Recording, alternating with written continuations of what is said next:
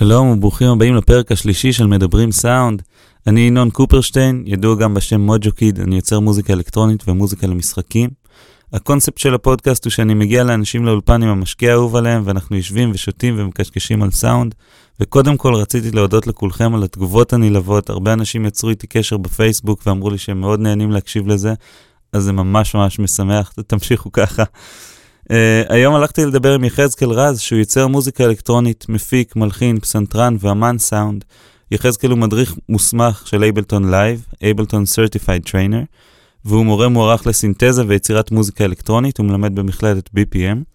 בין הפרויקטים שהוא עבד עליהם בשנים האחרונות, יצירת המופע רעש לבן שחור עם דנסקי, היה מפיק שותף באלבום הבכורה של זוהרה.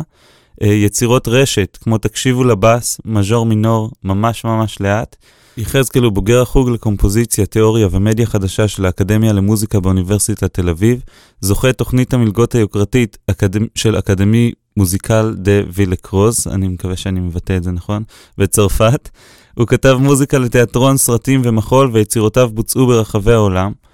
ויחזקאל הוא פשוט בן אדם שאי אפשר שלא לאהוב. ישבנו ודיברנו והרגשתי שהיה חיבור מדהים ושהייתה לנו שיחה כנה ומעניינת ומרתקת על מוזיקה, יצירה, סאונד וכל מה שביניהם. ומעבר לכל רואים שהוא בן אדם שלא מפסיק ללמוד ולהתפתח, וזה מעורר השראה לדבר עם מישהו שיודע כל כך הרבה ועדיין צמא לידע. Uh, כשהגעתי ליחזקאל השעה הייתה שעת צהריים, וזה עדיין לא הפריע לנו לשתות כוסית קטנה של ג'וני ווקר דאבל בלק. היה ממש נחמד, הייתה אחלה שיחה, בואו נשמע אותה. יחזקאל רז. אז מה העניינים? טוב מאוד, טוב מאוד. על מה אתה עובד עכשיו, בימים אלה? אמ, סיימתי הרגע את האלבום שלי, אה, ממש לפני כמה שבועות. אה, הוא נשלח למאסטרינג. אה, אתה יודע, finish אחרון. שלחת את זה לגיא ג'יימס. נכון, גיא ג'יימס כהן. כן. סטודיו מהמם ב Funkhaus בברלין. אני רציתי לעשות איתו פרק סקייפ, ובסוף אמרתי לא, אני, אלך אליו. באמת? אז יהיה מתישהו פרק שאני בברלין אצלו. בסטודיו. מתישהו, אני עוד לא מתחייב על זה. תגיד לי, אני אבוא איתך. כן, הוא, אחלה. אה? הוא מדהים. אמ, אז כל החומרים מקוריים שלך? כל החומרים מקוריים. כן, כל החומרים מקוריים. אה, מעין אלבום שנוצר כזה בפרץ יצירה כזאת של אה, כמה ימים. כל, כל הקטעים נוצרו בכמה ימים? כל הקטעים, כן. איך זה עובד? לקחת איואסקה או משהו? האמת שאני לא זוכר על מה הייתי, אבל אה, היה לי, היה לי בעצם, היה לי מעין איזה, נקרא לזה vision או מטרה בראש, vision חיצוני. התבקשתי לכתוב מוזיקה להצגה. איזה? הצגה שלא עלתה בסוף. הצגה שעסקה בעצם בסיפור על, אה, טוב זה קצת, אה, זה חושפני קצת, אבל כי אני לא מתכוון לספר את זה באלבום, אבל זה די מעניין. אה, הצגה בעצם שעסקה בסיפור של נילס הולגרסון. וההצגה הייתה אמורה להיות מעין תיאטרון בובות מודרני כזה, עם, עם קטעי ריקוד, ו, ובעצם לקחת את הסיפור הזה שנועד להיות במקור סיפור ילדים, אבל לילדים, סליחה. אה, אבל אה, לתת לו איזושהי זווית אה, תיאטרונית מאוד מעניינת כזאת. ההצגה לא עלתה לצערי. נכתבו בין 12 למשהו לטיפה יותר, 12-15 סקיצות, ממש בכמה ימים. נכתבו, זאת אומרת, אתה, אני, אתה כן, כתבת. כן, והכל ב- כמובן בהשראת המחזה, בהשראת הסיפור, בהשראת, אתה יודע, התמונות שראיתי מה vision של הבמאית. Camel Snow Goose נכנס לה- להשראה שם? מה זה? אתה מכיר את האלבום של Camel, The Snow Goose? לא. לא? האמת שלא. אתה פסנתרן בעצם, כן. נכון? נראה לי כן. שאתה מאוד מאוד תאהב את זה. אז אנחנו נשמעו את זה. כן, זה גם, אה, זה, זה סיפור ילדים שהם החליטו לעשות לו אה, אמ. אה, אלבום אינסטרומנטלי פשוט. מאוד מאוד יפה. מהמם. אז אה, הסקיצות נשארו, נשארו כסקיצות בעצם. הם, בעצם לא המשכתי לעבוד עליהם באותה תקופה, כי הם, כי הם פשוט, אה, אתה יודע, נשלחו, היו סקיצות, נשלחו ונשארו בדרופבוקס, uh, וההצגה לא עלתה, אז הם גם לא, אתה יודע, לא פיתחתי אותן. Uh, ואז גיליתי אותם, את הסקיצות, אחרי כמה חודשים טובים, ואמרתי, יואו, זה נחמד, יש פה קטע. הם כאילו מספרות סיפור מסוים. והחלטת לעשות מהם אלבום. כן. איך, איך זה עובד אצלך, כאילו, שקטעים נולדים? אתה פשוט יושב על הפסנתר ומשהו יצא, או שיש לך כבר משהו בראש לפני זה? זה, זה מתחיל בהרמוניה, זה מתחיל במלודיה, כאילו... זה, אני, ברוב המקרים זה מתחיל בהרמוניה, אבל, אבל אני חושב שההרמוניה נולדת הרבה פעמים, או המלודיה, אם, אם במידה וזו מלודיה, גם ה, כאילו, הקו המוזיקלי, או ה, נקרא לזה הקומפוזיציה המוזיקלית, מתחילה בדרך כלל מקומפוזיציה של צליל דווקא. זאת אומרת, אם יש, אה, אם יש איזשהו רעיון אה, חוץ מוזיקלי שאני רוצה, נגיד, לבטא דרך המוזיקה, כמו למשל בהצגה מהסוג הזה, או במשהו אחר, אז, אז, אז לרוב מה שאני אעשה, דבר ראשון שאני אעשה זה אני אחפש סאונד. אני לא אלך. אם אני אלך לפסנתר ואני אנגן עליו מנגינה, אה, או שאני אלך לפסנתר אחר ואני אנגן עליו מנגינה, או שאני אחפש עליו קומפוזיציה, זה סביר להניח שזה יצא משהו אחר. זאת אומרת, הסאונד מאוד מנחה אותי. הפידבק שאתה מקבל מהכלי. בדיוק. ואם הפידבק שאני, מה שהכלי נותן לי והפידבק שאני מקבל ממנו חזרה, בעצם סביר להניח שמאוד יוביל אותי כאילו לכתוב לו משהו מסוים. זאת אומרת, אני כן כותב לסאונד. ואיזה סאונד הנחה אותך אז? אז הנחה אותי סאונד של אה, אה, פסנתר מהמם ש, שקניתי בדיוק בשביל הדבר הזה לקונטקט, אה, שנקרא אונה קורדה. איך? אונה קורדה. אונה קורדה? כן, אה, שכולו מעין אה, פסנתר מיניאטורי כזה, אה, שנבנה במיוחד אה, לפני כמה שנים, והוא מצלצל מאוד מאוד אינטימי, פשוט. יש לו איזה סאונד מאוד מאוד אינטימי, הוא קלט בצורה מדהימה, ו... והוא, ממש יש לך תחושה כאילו אתה נמצא בתוך הפסנתר כשאתה שומע אותו. וואו. כן, והם בעצם הקליטו פסנתר אמיתי. כן, הקליט פסנתר אמיתי, כן. מגניב. אז, כן. אתה, אז אתה יושב על זה עם הסאונד של ה Kontakt, בדרך כלל מקלדת שליטה, כנראה. כן, לא, במקרה הזה כן. היא, לא, היא לא גדולה מדי. אה, לא, היא אפילו לא גדולה מדי. היא לא גדולה מדי. באלבום הזה, את, את, את כולו, ואני מספר סודות ממש מצחיקים, אבל, אבל האלבום כולו הוקלט אה, בחדר הזה על מקלדת שליטה של ארבע אוקטבות. עם, אתה יודע, עם, עם שיגועים תוך כדי, קצת אפקטים של MIDI, ריברבים, דיליים, אה, דברים מהסוג הזה. זאת אומרת, אפשר להגיד שכל קטע התחיל בתור ניסיון או, או איזשהו vision שקשור לאיזושהי סצנה מהצגה, מהמם. שראית אותה? שלא ראיתי אותה עדיין. לא ראית את לא, רק עדיין הם לא ראיתי סיפרו אותה. לך מה כן, הולך שם. כן, רק אה, שיחות עם הבמאית והדמיון שלי. אה, כנראה בגלל הסיפור גם זיכרון ילדות מהסדרה שהייתה, אם אתה זוכר. בטח. אה, ואז בעצם אפשר להגיד שרוב רוב, רוב האלבום הזה ורוב הקומפוזיציות באלבום הזה, הקטעים באלבום הזה, מתחלקים ל-80% חיפוש צליל, וב-20% נותרים אלתור והקלטה. וואו. כאילו ממש לחפש איזשהו גוון מסוים, לעבוד עם, עם הכלי הזה ולפעמים גם כלים אחרים ואפקטים ועוד איזה סינתסייזר או משהו אחר. לצבוע אותו באפקטים, אתה יודע, פתאום לשים עליו reverb 40 שניות ו- ו- וליצור כלי חדש. ברגע שנוצר הכלי החדש, שזה מה שקורה המון פעמים כשאני מייצר מוזיקה, נוצר כלי חדש שנותן השראה בעצם לכתוב לו קטע. ואז אני בעצם מאלתר עליו קטע. איזה סינטים נבחרים. אמ, סינטים נבחרים היה, היה ה synth bass שלי, אה, שזה אה, Bolsa Bass של Critter & Guitari, אה, שהוא אהוב במיוחד, כי הוא נורא מוגבל. אמ, אמ, כל מה שנוגן עליו נוגן גם live באמת, ולא, אתה יודע, לא MIDI או משהו כזה. הוא ספציפית עבר דרך... למה אתה מתכוון בזה? שזה היה... אה, זה samples כאילו? לא, אה, התכוונתי שהוא נוגן live, זאת אומרת שהוא כאילו, אתה יודע, הקלטתי אותו פיזית. אתה ניגנת אותו. כן, אוקיי. ניגנתי אותו פיזית. אה, ולא נגיד תכנתתי אותו ב Ableton ב MIDI, ואתה יודע. הקלטתי כמה takes עד שיצא כאילו בדיוק מה שאני רוצה, אתה יודע, כולל סיבובי cutoff ו resonance וכל הדברים האלה. כן. אה, התייחסתי אליו ממש כמו כלי נגינה אקוסטי, כביכול. כן, אתה יודע שמנגנים עליו ולא שולחים לו MIDI. אה, אני חושב שיש שם 101 של TAL, ואולי גם את הג'ונו של TAL, שהם כן, שניהם VST. בדיוק, טל יונו אה, 62 או X, משהו כן. כזה. LX ו-62, בדיוק. זה שתי גרסאות של אותו... נכון, כן. אז הגרסה המלאה יותר. אה, וה-101 של, של טל, אה, מהאייפד היה שם, יש שם מהאייפד אה, קטע שלם שנוצר מאפליקציה שנקראת בורדרלנדס, שהיא עושה בעצם אה, גרנולר, אה, שזה קטע שקרה, אתה יודע, עם, עם האייפד בסלון, עם אוזניות. הורדתי מהדרובוקס את אחד הקטעים שנוגנו על פסנתר, שמתי באפליקציה, אה, התחלתי לשחק שם עם כל הגרנולר, הקלטתי כמה שכבות. אני חושב שתוך חצי שעה, שעה היה קטע של חמש דקות. וואו, כן. וואו. ולדברים האלה יש מבנה ברור? זאת אומרת, כשאתה שומע אותם אחרי זה, אתה אומר, אתה, אתה מבין, כאילו כשאני מאלתר דברים כאלה, זה נראה לי אחלה באותו רגע, ואחרי זה אני שומע את זה ואני כזה, אוקיי, אני אולי אתחבר לזה, אבל קשה לי לראות מישהו אחר שומע את זה. אבל אצלך זה ממש בא עם מבנה כבר וזה זה מוכן. אז זהו, שלא לא בהכרח חשבתי ככה, ובאמת כש, כשאתה, כש, כשיצרתי את הקטעים האלה, הלתרתי אותם, אתה יודע, מין איזשהו, כנראה עם איזושהי היסטוריה של צורת חשיבה מסוימת, של איך שאני מנגן פסנתר והכל והכל. ואני לא זוכר את עצמי מקשיב לקטעים האלה חודשים אחר כך.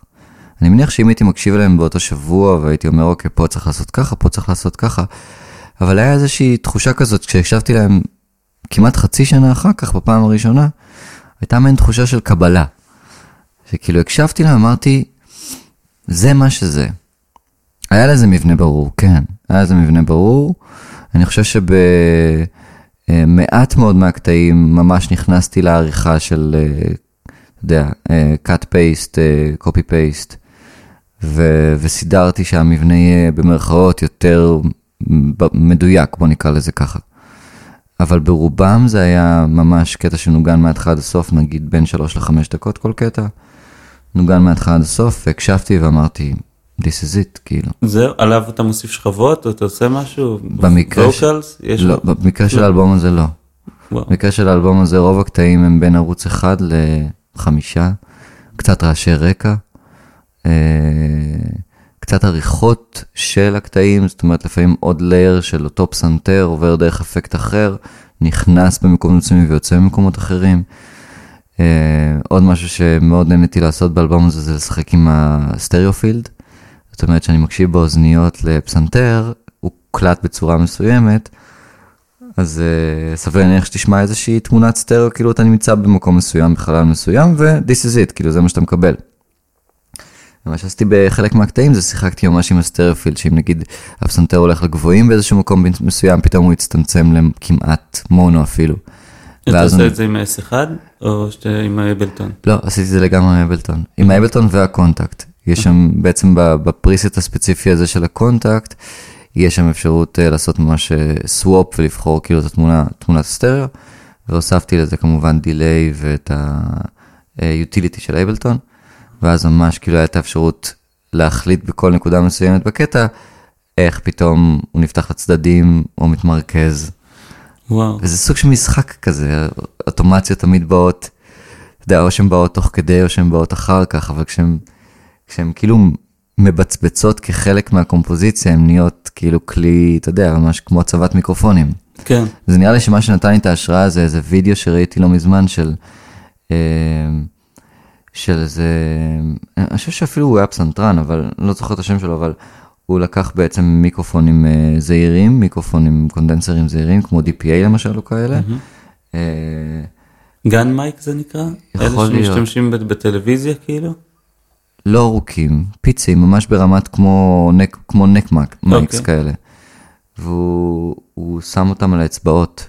הוא שם אותם על, נגיד, על שתי אצבעות ביד שמאל, וניגן בפסנתר, ועם היד הסתובב עם המיקרופון עם כל מיני פוזיציות שונות מול הפסנתר, בתוך הפסנתר, מעל הפסנתר, מתחת, איפה, איפה שהיד יכולה להגיע בעצם. ו... והתוצאה הייתה מאוד משכנעת, כי אתה בעצם, כמו שאתה מסתובב בעולם עם זוג אוזניים, אתה זז. אז אתה מנגן על כלי נגינה מסוים, אתה תלוי בפוזיציה של הראש שלך או של הגוף שלך, אתה שומע את הסאונד אחרת. אז זה היה משהו נורא נורא משכנע בזה לגרום למאזין בעצם, או, לתת למאזין בעצם את התחושה שהוא באמת חלק מהסיטואציה. איזה מגניב. כן, ולא, ולא, אתה יודע, ולא מאזינה חיצונית. אני חושב שזה מה שהנחה אותי גם במשחק סטריאו, ש... stereo field, ובכלל באינטימיות של האלבום, ש... ש... ש... אתה יודע, זה, זה, זאת הפוזיציה שלי. ככה זה נשמע כשאני עושה את זה. כביכול. מגניב. כן. אני הרבה פעמים מוצא את עצמי זה קורה לי גם עם loudness וגם עם העניין הזה של stereo image, נניח אני יכול להתחיל את ה track מאוד, אה, מאוד צר ולסיים אותו מאוד מאוד רחב, אבל אז כשאתה עובר לחשיבה של אלבום, כאילו אתה נמצא באיזושהי בעיה. כי אתה לא יכול אף פעם ללכת אחורה, נכון. ואם אתה חושב על כל track בנפרד, בסוף יצא שאתה כן הולך קדימה אחורה, קדימה אחורה, אז לפעמים צריך איזה דרך לבנות את זה, זה, זה דבר שאני מסתבך איתו הרבה פעמים. מעניין. כן.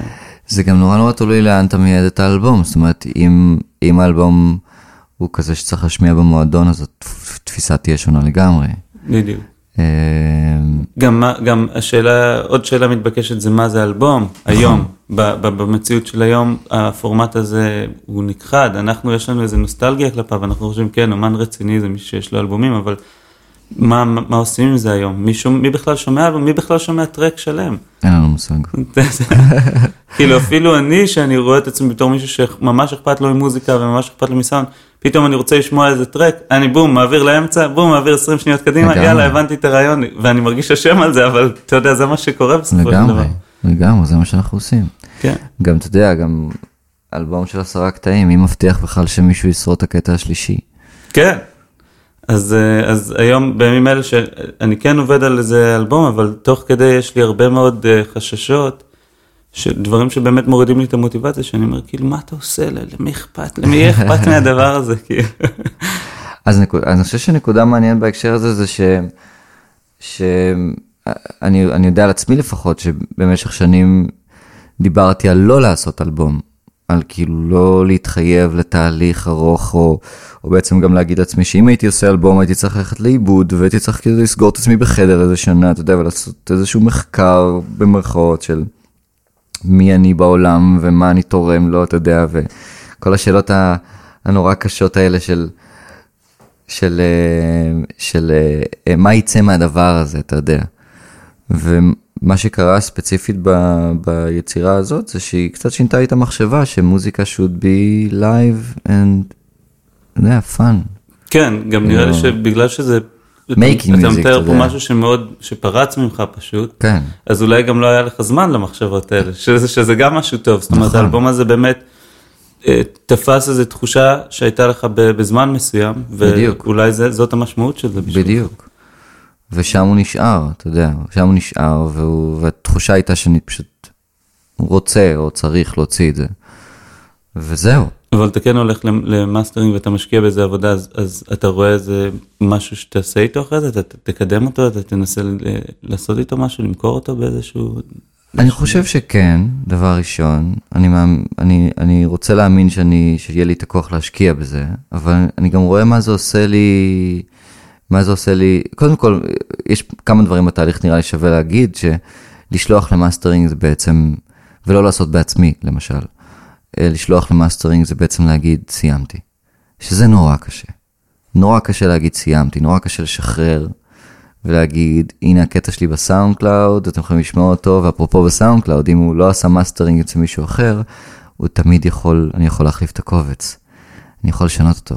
אני חושב שאפילו גם ב Bandcamp, אם אני לא טועה. זאת אומרת, אני אשכרה, כל היצירות שלי ב SoundCloud, כל הקטעים שלי, כל הtrackים, אני אשכרה היום יכול לקום בבוקר ולהגיד, שמע, אני לא מרוצה ממשהו.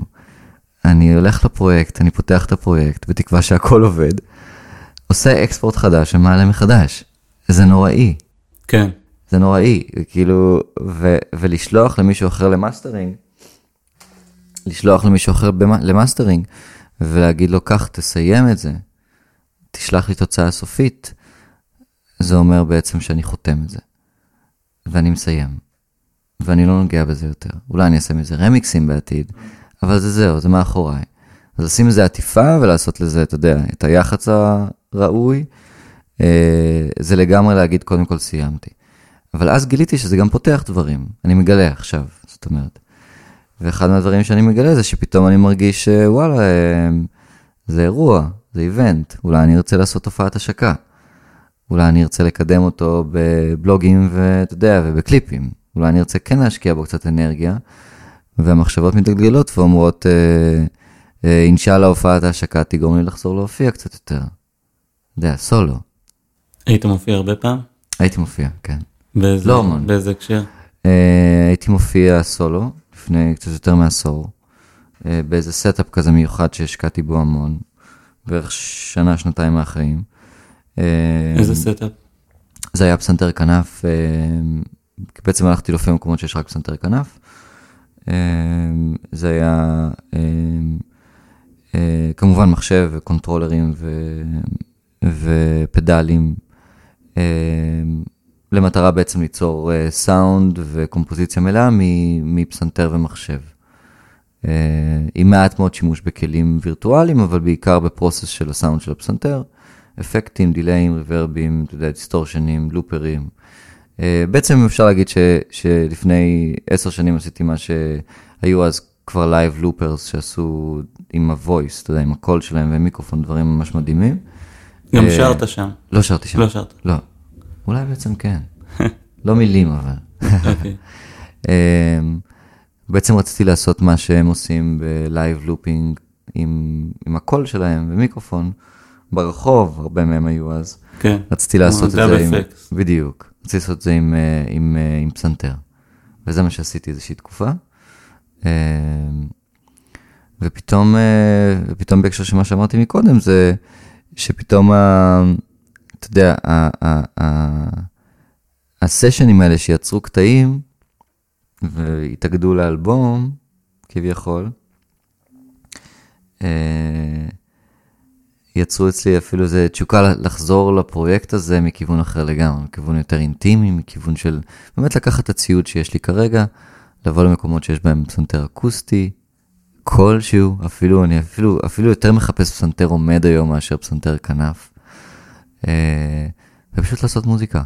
אתה יודע, לקחת את האלבום כהשראה ופשוט לצאת לאיזושהי איזושהי דרך אה, שכל ערב יהיה קצת שונה, דרך מאולתרת כזאת. איזה מגניב. כן. וסתם שאלה, מה היה במחשב ההוא ש... ש... שעמד ליד הפסנתר כנף? היה שם אה, אייבלטון? היה שם אייבלטון, כן? זה, זה הפרויקט שבזכותו התחלתי לעבוד עם אייבלטון, כן.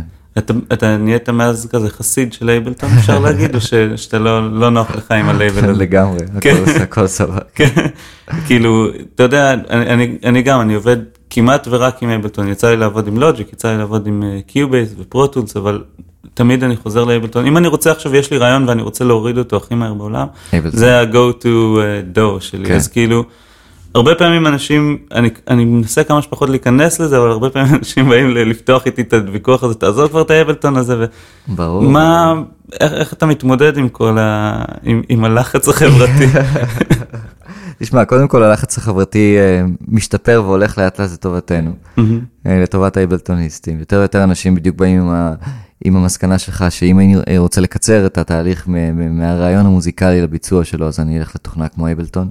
היום לפעמים אני עושה את זה כבר באפליקציות באייפד, אתה יודע, שאני כאילו, יש לי רעיון, אני כאילו בא וזורק אותו בדבר הקרוב ביותר, אפילו האייפון. בדיוק, אני, אני, זה לא שאני חושב שאייבלטון יותר טוב, אני חושב שלי יותר קל לעבוד עם בדיוק, אייבלטון. אני בדיוק. לא, אני, אני, אבסולוטית, אני חושב שאין שום הבדל בין כל הדברים האלה, בדיוק. כל עוד נוח לך עם משהו. נכון. אבל אנשים הרבה פעמים באים אליי ואומרים, לא, לוג'יק פשוט יותר טוב, אבסולוטית, הסאונד שלו יותר דבר- טוב, הכלים שלו יותר טובים. אין דבר כזה סאונד יותר טוב. כן. זה, זה משפט שאני לגמרי חותם עליו. אין דבר כזה סאונד יותר טוב. כאילו יש דבר, אתה יודע, יש, יש צבע יותר מתאים. אתה יכול להתווכח עם סלאש ש- שפנדר תהיה גיטרה יותר טובה בשבילו? אתה לא יכול להתווכח איתו. לא. בדיוק. אתה יכול להתווכח עם אה, ג'אזיסט ש, שמצא איזה פסנתר לא מכוון והוא מתרגש ממנו כמו ילד בן ארבע פתאום. הוא אומר, וואו, הקליד הזה נותן לי מעין זיוף מדהים שלא דמיינתי שיעורר בי כזאת השראה לאלתר עליו. אתה יכול להגיד לו שהסאונד הזה לא נכון, או לא טוב, או לא מדויק, או פחות איכותי. אומרים על זה רחמנא ליצלן, פחות איכותי, כן? אין, זה לא רלוונטי בעיניי. מה שרלוונטי זה הסאונד שמעורר בך השראה. וספציפית קשה לדבר על סאונד בהקשר של DAW, כי אנחנו בעולם שההבדלים כבר, אתה יודע, גם נבדקו וגם, וגם אנשים בוחנים אותם כל הזמן בהקשר של כאילו, איזה אקספורט יוצא יותר טוב מאיזה תוכנה, והאם יש ביטולי פאזות מוחלטים וכל הדברים האלה. ברמה של הדקויות האלה זה לא רלוונטי בעיניי, מה שהכי רלוונטי זה בדיוק מה שאמרת. הכלי הזה, כמו כלי נגינה אחר, זה הכלי שבאמצעותו אני מת- מתבטא בעצם בצורה הנוחה ביותר, כן, המהירה ביותר. המהירה בשבילי. ביותר, בדיוק. ה- ה- הסאמינג הזה, ההפרשי פאזות המוחלטים, כן. שדיבר על ביטולי פאזות מוחלטים, יש באמת איזשהו הבדל? אני לא חקרתי את זה מספיק, לא, אבל יש בדיקות. לכאן שום ולכאן. הבדל? זה זה מדעית הבדל. בדיוק אותו דבר? כן. גדול. יש כמובן מקרים מסוימים שכשאתה חוקר כל תוכנה לעומק ואתה מבין את ה summing שלה ואת ה, את ה routing של האודיו ובעצם איך היא מבצעת את פעולת ה summing, זאת אומרת איזה ערוץ בא לפני איזה ערוץ ובמידה ושלחת ערוצים קדימה אחורה, שלחת, אתה יודע, ל send effects וחזרת בחזרה לערוצים רגילים, איך כל השרשור הזה בעצם משפיע על ה delay, באמת השמיע גם של התוכנה. אה, אבל זה דברים כל כך זניחים לפעמים, שיש מקום לעשות טעויות, אפשר לעשות טעויות במרכאות, שוב פעם, אבל הדברים האלה כל כך לא רלוונטיים בעיניי. הם רלוונטיים, אתה, אתה, אתה יודע, תשמור אותם בגב המוח. אבל, אבל יצא לי לפגוש כל כך הרבה אנשים שפתחו אייבלטון בשיעור ראשון, אה, או אם הדגמתי להם, או שהם בדקו לבד, ואמרו, וואו, בואנה, זה נשמע טוב. וכנ"ל אנשים הפוך, שבאו מקיובס או מתוכנות אחרות ופתחו פעם ראשונה אייבלטון, או אפילו אחרי שבוע, שבועיים שהם ניסו את התוכנה, אמרו, תשמע, זה לא נשמע, לא, לא נשמע לי טוב. ואתה יכול, אתה יכול אה, להשפיע על חוש הטעם שלך על פי איך המנה נראית. כן, לגמרי. אתה יכול. כן. זה כאילו בתת מודע אתה יכול להשפיע ממש ממש על איך, אה, איך, איך, איך יתקבל טעם מסוים של אוכל, אפילו על, על פי איך שהוא נראה. אני, אני שמעתי על איזה ניסוי שעשו, שעשו אה, סוג של תחרות פסנתרנים, ואיזה פסנתרן אחד ניצח, ואז אה, השמיעו את כל הקטעים לצוות אחר של שופטים, רק השמיעו בלי הוידאו, ופסנתרן אחר ניצח, לקחו עוד צוות של שופטים ורק הראו להם את הוידאו בלי, ה- בלי הסאונד, והבן אדם הראשון זכה. הראשון ניצח. זאת אומרת, זה באמת מראה שהרבה פעמים העיניים שלנו שופטות הרבה יותר ממה. שאנחנו, ממה שאנחנו חושבים. כן. אתה יודע, כל כך הרבה פעמים יצא לי לעבוד שעה על איזה VST ולשנות את זה ולשנות את זה, ואני, אה, זה יותר טוב, זה פחות טוב, והוא בבייפס בכלל כל הזמן. אז נניח, סתם, עכשיו אתה, אתה אומר, יאללה, בא לי, בא לי לכתוב משהו, יש לך איזה משהו בראש, בא לך לעשות איזה משהו, אתה פותח אייבלטון, יש לך איזה משהו שאוטומטית אתה פותח? לא, לא? לא, ממש לא. אפילו דף ב- חלק. בתקופה האחרונה, בימים האחרונים, לא, דף חלק. דף חלק לגמרי? דף חלק. כל פעם זה לוקח אותך לכיוון אחר. כל פעם, אין לי מושג לאן זה ייקח אותי. וואו. ואני ככה משתדל גם לעשות, אני גם מכריח את עצמי לעשות את זה. אני, אני, אני לא שמרתי מעולם דיפולט פריסט פרויקט, מה שזה נקרא, אתה יודע, אני לא שומר פריסטים. לא של אפקטים, לא של סינתסייזרים, לא כלום. וואו. כן. הדבר היחיד שקרוב לזה זה כמובן הכלים שיש לי, זאת אומרת, אתה יודע, ה-VST שרכשתי, הסינטי שקניתי, ה- אתה יודע, הפסנתר שיש לי בבית, המיקרופון שיש לי, מיקרופונים שיש לי. הדבר היחיד שכאילו יש לי, שהוא דומה מסשן לסשן, זה הציוד שיש לי. ו- וכמובן שהוא נותן איזשהו, אתה יודע, אופי וצבע, אבל, אבל ברמת ה Ableton, הכי חלק שיש. איזה ציוד יש לך? יש לי את ה Bolsa Bass, את ה Critter and Guitari. לאחרונה אני אוסף קצת פדלים מכל מיני אנשים, פדלים של גיטרות, אני עושה איתם ניסויים. מה יש לנו פה? אה, כרגע בהשאלה יש פה BlueSky ועוד איזה אפקט delay של אותה חברה של Strymon. אה, יש פה איזה distortion ישן ומאוד מוזר שעושה עבודה די מדהימה. Distortion Factory? Distortion Factory DF7. אמ, כנראה פדל מאוד ישן, לא בדקתי, אבל הפדל הזה למשל, אמ, חיברתי אותו אמ, לאפליקציה באייפד, דרך איזשהו כרטיס קול נייד כזה של, של גיטריסטים שנקרא iRig HD. מגניב. אמ, אז הוא ממש מחובר, הוא התחבר כאילו, חיברתי אליו את הסינטי, את הסינטי בס, לפדל, משם יצאתי לתוך האייפד, אמ, ואז לא ניגנתי כלום בעצם על, ה, על הסינטי בס באיזשהו שלב, רק הרמתי המון המון gain, הוספתי איזה, אתה יודע, איזה reverb ו delay באפליקציות אה, שיש לי באייפד, ופשוט הקשבתי לפדל, תופס את עצמי כאילו במשך כמה דקות יושב ומקשיב. למעין רחש distortion מהמם שהוא מוציא. שאין לי בשום plugin דבר כזה, כן? זה חד פעמי. ויכול להיות שהאפקט הזה יישב על השולחן יום אחד, וכל מה שהוא יעשה זה יעשה לי רעשים. והוורוד הזה שם, מה זה? הוורוד זה ה Bolsa Bass, אה, של Critter and Guitari. אה, ויש פה Push יש Push פה 2, Push שתיים. אה, מה עוד יש כאן? מאוד מיקרופונים? מינימלי. מיקרופונים יש לי AMT אה, M40 לפסנתר כנף, אה, מעין קונדנסר אה, די מדהים, קטן מאוד, ותופס פסנתר כנף להופעות אה, די, די מרתק, מיקרופון אחד. אתה שם אותו בתוך הפסנתר? אני שם אותו בעצם, אני מניח אותו על הפסנתר. על הפסנתר. כן, על, על התיבת תעודה. אה, יש לי ברקוס ברי, 4000, זה פיקאפ לפסנתר, זה המיקרופון העיקרי שאני משתמש בו להופעות, וגם להקלטות בבית, לפעמים. הוא בעצם פיקאפ שנדבק ללוח תהודה של הפסנתר, גם לפסנתר עומד וגם כנף. אה, מגיע עם preamp שמשדרג אותו משמעותית, מוציא ממנו את כל הגבוהים והנמוכים. אה, איזה מקלדת Casio ישנה? אה, מקלדות שליטה, controller מהמם של חברה שנקראת ובדו, אה, controller handmade כזה של אה, אה, כולה שישה נובים. אבל נראה לך אותו. זה פשוט MIDI controller, אתה יכול לחבר אותו, כאילו כן. לכוות אותו למה שאתה רוצה. כן. מגניב. כן, כן, עשוי ממש טוב. ממש well יפה, הוא. מעץ? הוא מעץ, וואו. כן, נובים גדולים. אה, בעיקר ציוד נורא מין, נורא מין, כאילו מעט ציוד קודם כל, אבל בעיקר ציוד גם נורא מפוקס כזה, אתה יודע, זה נורא נובע מאיזה מינימלי. פילוסופיה? זה נובע מפילוסופיה, לא יודע, לא יודע מה נבע קודם, הפילוסופיה או החוסר כסף. זה-. אצל מוזיקאים זה זה בא ביחד. זה כנראה ביחד.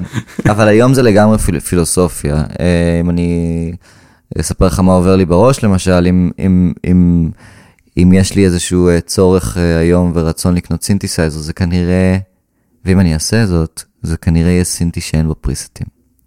זה ברמה כזאת. ברמה של סינטי שאין לו כפתורים שמחליפים פריסט, ואז אתה קופץ לפריסט אחר, וכל הנובים לא נמצאים איפה שנמצאים, על אף שאנחנו יודעים לכוון אותם בדיוק לאיפה שהם צריכים להיות, כדי ש... אתה יודע, what you see is what you get. אבל, אה, אבל הרעיון זה לגמרי לעבוד עם כלים שהם, אה, בפילוסופיה שלי לפחות, עם, עם, שהם דף חלק. זאת אומרת שמה שאני מכוון אותם היום, ככה הם יישארו. אה, כמעט, אה, כמעט כל הדברים שאני עובד איתם הם, אתה יודע, אני אגש אליהם אחרת כנראה מחר, מחרתיים. הפסנתר שלי מצלצל אחרת כל יום, אתה יודע, לחות ויובש ו... כן. ומזג אוויר וכוונון וזה, אלה דברים שבעיקר מרגשים אותי. שהפסנתר שלי כאילו מרגיש במרכאות חולה איזה יום, כי נורא נורא נורא יבש, וזה קורה מדי פעם בתל אביב. אה, והוא נשמע כאילו, כשאתה מנגן עליו, הוא נשמע כאילו באמת אתה, אתה, אתה, העץ הולך להישבר בפנים. יודע, המקלות עץ הנורא נורא עדינים. אבל הסאונד הזה, באותו רגע יש איכות, במובן של קרקטר, אתה יודע, לא quality. יש לו איזה קרקטר נורא נורא נורא מיוחד. ובאותו רגע זה מה יש. וסביר להניח שאם אני נגן עליו ואקליט עליו קטע באותו יום, הוא יהיה שונה מאשר אם אנחנו ב-90% לחות בקיץ פתאום. אז, אה, אז הפילוסופיה לגמרי כזאת, כן. כרגע. ואתה אתה התחלת מ... אתה התחלת מפסנתר? כאילו איפה למדת? איפה... איך הגעת לזה? התחלתי בעצם מכינור במקור. בתור אה, ילד. בתור ילד. אה, ניגנתי כינור אה, חמש שנים. בקונסרבטוריון איפה, ש- איפה שגדלתי בכרמיאל. ניגנתי בתזמורות, ניגנתי, אתה יודע, סולו, ניגנתי כל מה, ש, כל מה שעושים ילדים שמנגנים בקונסרבטוריון. תווים וסולפז' ועניינים? כן, כן, כן, לגמרי, אוקיי. לגמרי. ואז אה, עזבתי את הכינור והתחלתי לטייל כזה בין כלי נגינה, אה, את התקופה שרציתי לנגן איזשהו כלי נשיפה, אה, הציעו לי איזה משהו שלא מצא חן בעיניי, כמו איזה בריטון או משהו כזה כבד יותר. רציתי משהו יותר קליל, תקופה רציתי חליל צד. באותה תקופה גם ניגנתי גיטרה כבר. אה, היה תקופה של אה, קלאסית, היה תקופה של אה, חשמליות. זה עדיין בקונטקסט קלאסי, או שכבר בשלב הזה. כבר התחלת כן, אקורדים? זהו, בשלב הזה כבר התחלתי לחכות ולנגן סולואים של גיטריסטים שאני אוהב. גיטרת מדורות, ואז בגיל 16 וחצי התחלתי לנגן פסנתר. ובהתחלה זה היה לגמרי כאילו פסנתר קלאסי. אה, התחלתי עם הפסנתר בעצם מאפס, בגיל 16 וחצי. אה, וזה היה, זה היה מדהים. בעצם, אה, לא זכור לי שהתאמנתי ככה אי פעם במשהו בחיים שלי. כמה שעות ביום, אתה זוכר? לפי דעתי הייתי מנגן בין 4 ל-8 שעות ביום, וואו. כן. Mm. ובחופשים מהבית ספר זה היה מהבוקר עד הלילה. ואז באמת, אה, אחרי שנתיים, זה היה י"א, י"א, י"ב בעצם ניגנתי. ב- ב- בעצם רוב י"א, י"ב ניגנתי. היית במגמת מוזיקה? הייתי במגמת מוזיקה, כן. איפה? בכרמיאל, בכרמיאל, אוקיי. כן. אה, אז ניגנתי המון, והתקדמתי, וניגנתי קלאסי, גם כן עם בחירות מסוימות מתוך קלאסי. לא עברתי כמובן את כל התהליך שעוברים אם היית מתחיל לנגן בגיל שבע, obviously. וג'אז פחות, ג'אז לא עניין אותי אז בכלל. אילתור גם פחות עניין אותי. אה, זה היה פשוט, אתה יודע, גם זה היה too much, כאילו, גם, גם להתאמן על טכניקה, גם אה, להתלהב ולהתאהב במלחינים מסוימים ולנגן את כל היצירות שלהם, או חלק, חלק גדול מהיצירות שלהם, ואז, בקיצור, לא היה זמן. אה, ואז הלכתי ללמוד קומפוזיציה באקדמיה למוזיקה. לא רציתי להיות פסנתרן קונצרטים. הסיפורים ואתה יודע, ומה שראיתי על אנשים שזה הפך להיות המקצוע שלהם, כמו שדיברת מקודם על תחבורת פסנתר, אה, לא קרץ לי. מה שיותר קרץ לי זה הצד התיאורטי. אה, אז אמרתי, טוב, אני ללמוד קומפוזיציה, אני אמשיך ללמוד פסנתר כזה פה ושם. אה, וזה מה שעשיתי, ארבע שנים. קומפוזיציה באקדמיה למוזיקה בתל אביב. שם גם גיליתי את המוזיקה האלקטרונית. מה, מה, אתה זוכר מה היה הדבר ש... שהכי הדליק אותי מוזיקה אלקטרונית? כן. וואו, ברור. היו שני דברים.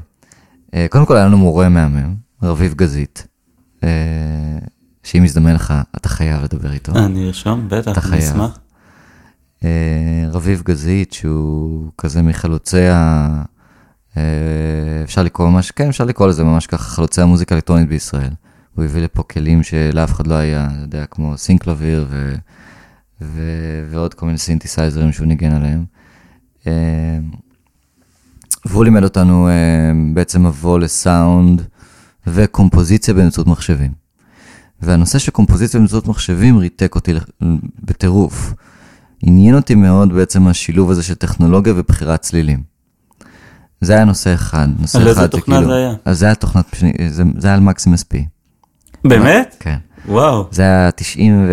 שנת 99-2000 כזה, שנת 2000. ומקסימס, מקס, אפילו מקס, לא, לא MSP אפילו, לא, כמעט ולא התעסקנו בעיבוד אודיו. זה רק signal, signal כן, רק processing. signal processing של MIDI. נכנס מספר, יוצא מספר. מה קורה לו בדרך, זאת השאלה.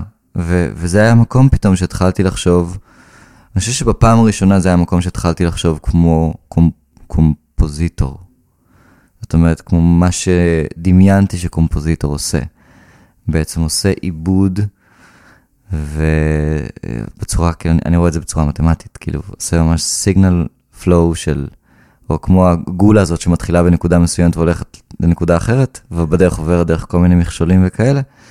אז ממש ככה ראיתי את מקס. אתה מדבר על המשחק הזה של טומי, הצהוב גם הזה? כן. בדיוק. אה, אתה יודע, אתה מנגן אקורד על הפסנתר ואתה מקבל משהו אחר ממה שאתה מנגן. פתאום הוא נפתח לכמה אוקטבות, או הוא מתהפך. אז אתה מנגן משהו מסוים, אתה מקבל תוצאה אחרת, או שאתה נותן, אתה בונה בעצם אה, אה, מכשירים או, או קומפוזיציות, קראנו לזה לגמרי פאצ'ים, שניתן להם איזשהו אינפוט והם אה, עושות לו פרוסס. כמו באודיו, כן? כמו אפקטים של אודיו, דמיין גיטריסט בלי אפקטים. אז uh, אני באותו, באותה תקופה הרגשתי שאני לא מלחין בלי האפקטים האלה. אתה יודע, שזה הדרך שלי לקמפז. Uh, בעצם לעשות מוזיקה באמצעות מחשב. זה היה תחום אחד שממש ממש ממש עניין אותי וריתק אותי.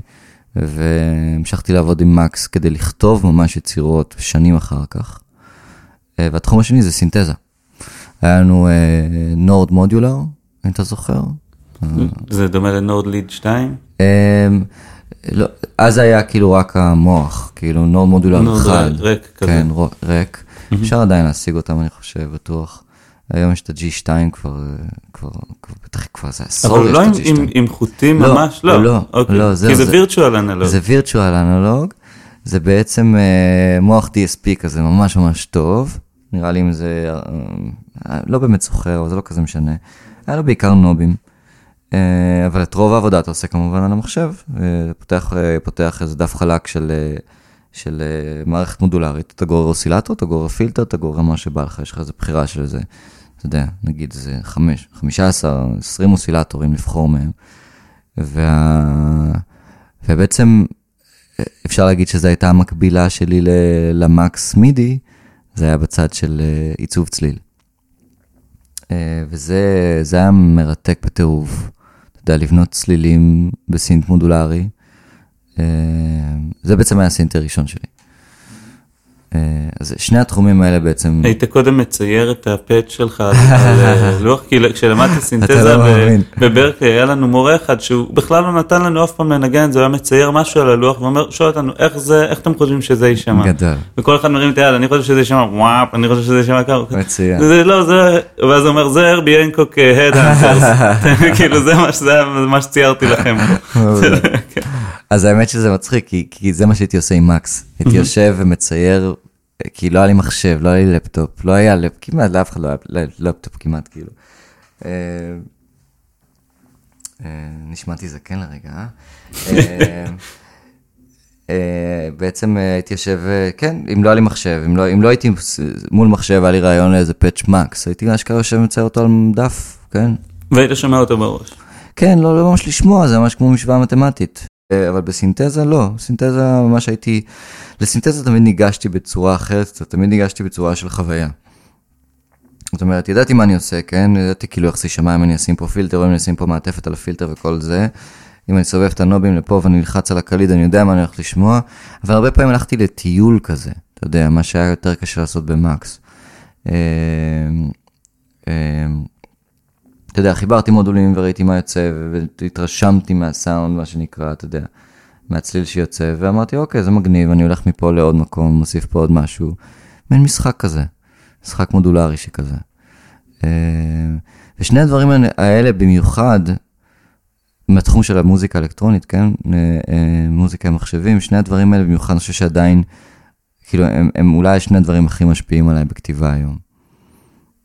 גם החיפוש אחר צליל, וגם ה, ה, הבחירה הקומפוזיטורית שלא בהכרח מגיעה רק מ, אתה יודע, מדף תווים או מאצבעות או מידע תיאורטי, אלא גם נותנת למקריות ולמשוואה המתמטית, אה, אתה יודע, את המקום שלה ואת ה, החופש שלה. אה, ואז כמאזין, כמלחין כביכול, אבל כמאזין לא, באותו רגע, זה קורה היום, אייבלטון בנויה בצורה מאוד מאוד דומה, אגב, היא, היא נוצרה על מקס במקור. אה, והחשיבה של אייבלטון מאוד מאוד, אה, מאוד מאוד מגבה בעצם את, ה, את התשוקה הזאת שלי, את האהבה הזאת שלי, היא כאילו בנויה ממודולים. אייבלטון בנויה ממודולים, כך שאם תשים כמה אפקטים של מידי אחד אחרי השני, בעצם יצרת כמו פאט של מקס. כאילו, אתה יודע, זה הולך לפה, וזה אומר לו תעשה ככה, וזה פתאום נפתח לשני, שני צלילים או שלושה צלילים, וזה עושה לו אינברט, וזה מקצר את אותיו ומעריך את אותיו. אמ, והרפג'יטורים והכל, וסקיילים, ופתאום אתה יושב, אתה כאילו מעמיס אפקטים, ואתה משחק טיפה עם פרמטרים, אתה מנגן אקורד, ופתאום אתה מקבל משהו אחר.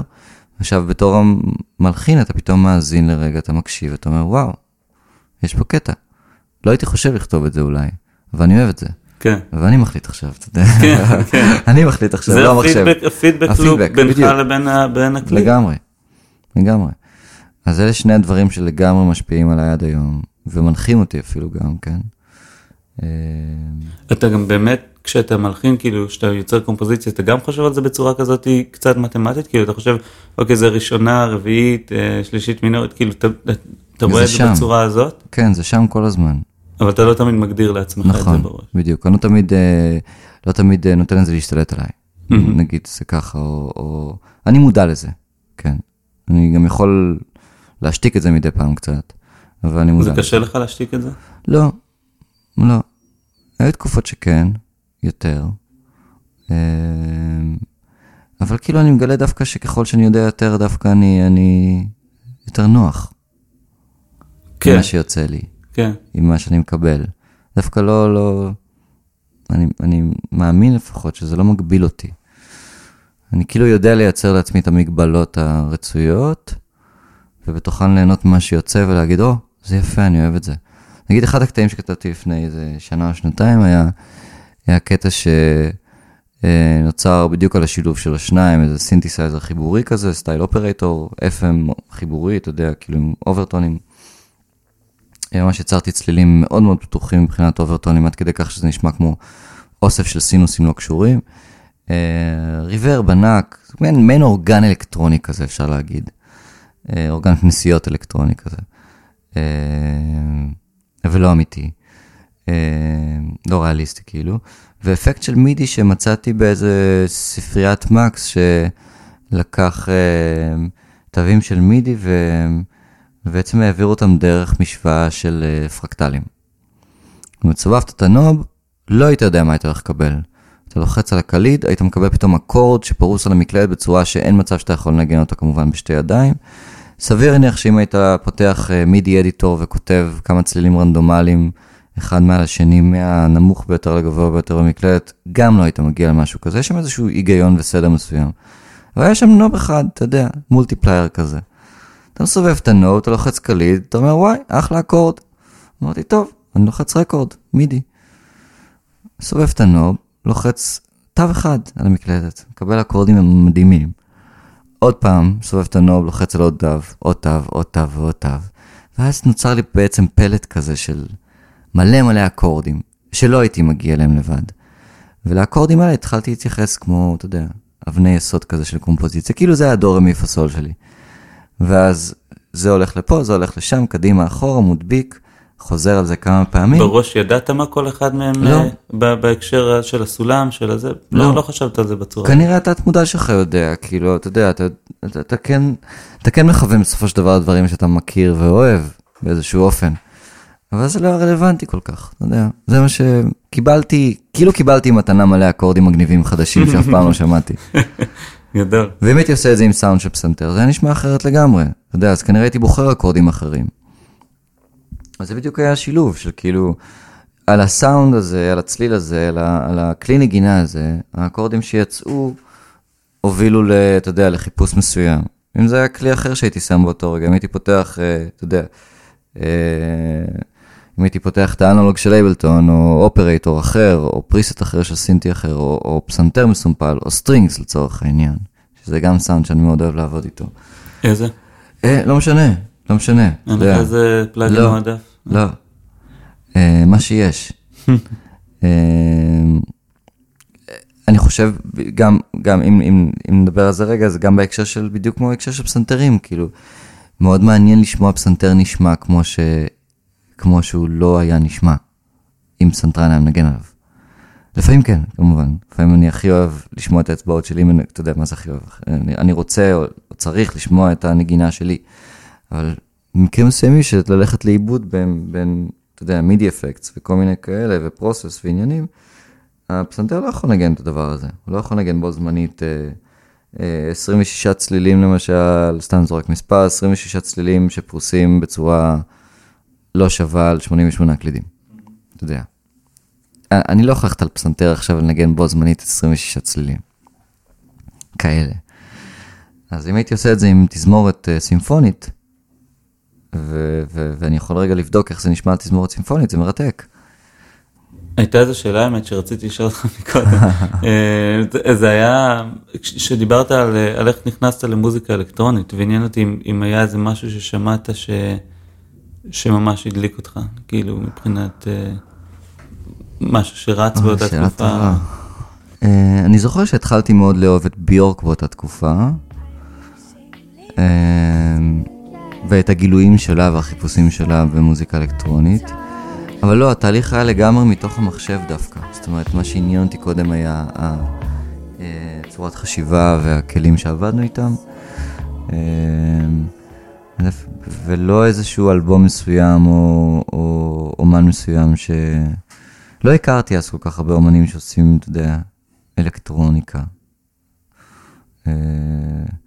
אז התחלתי לגלות כמובן, אבל, אבל אז לא הכרתי כל כך הרבה. יותר עניין אותי בעצם הטכניקה, המחשב. ואז, ואז, אתה יודע, דווקא התהליך היה הפוך, ואז כאילו, אתה מקשיב, פתאום הקשבתי לשפונגל, אתה יודע, או משהו כזה, כמה שנים אחר כך, ואז, אתה יודע, התחיל לעניין אותי איך, זה, איך הם עשו את זה.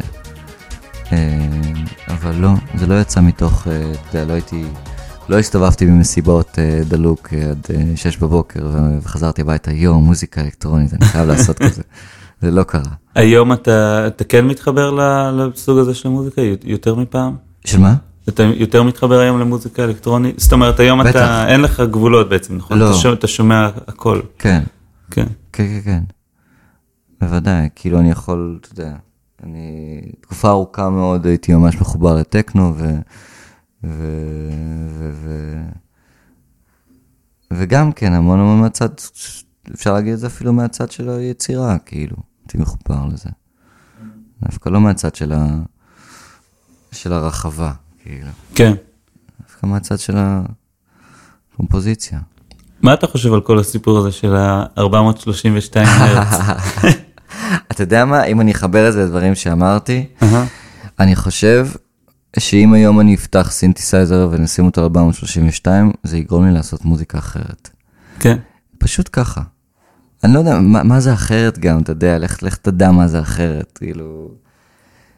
זה, אני נורא אוהב מספרים, אז, אז ממש זה כמו, אני עכשיו כמו חתול שנותנים לו, אה, אתה יודע, אה, אה, אה, משחק מרשרש כזה, צעצוע מרשרש.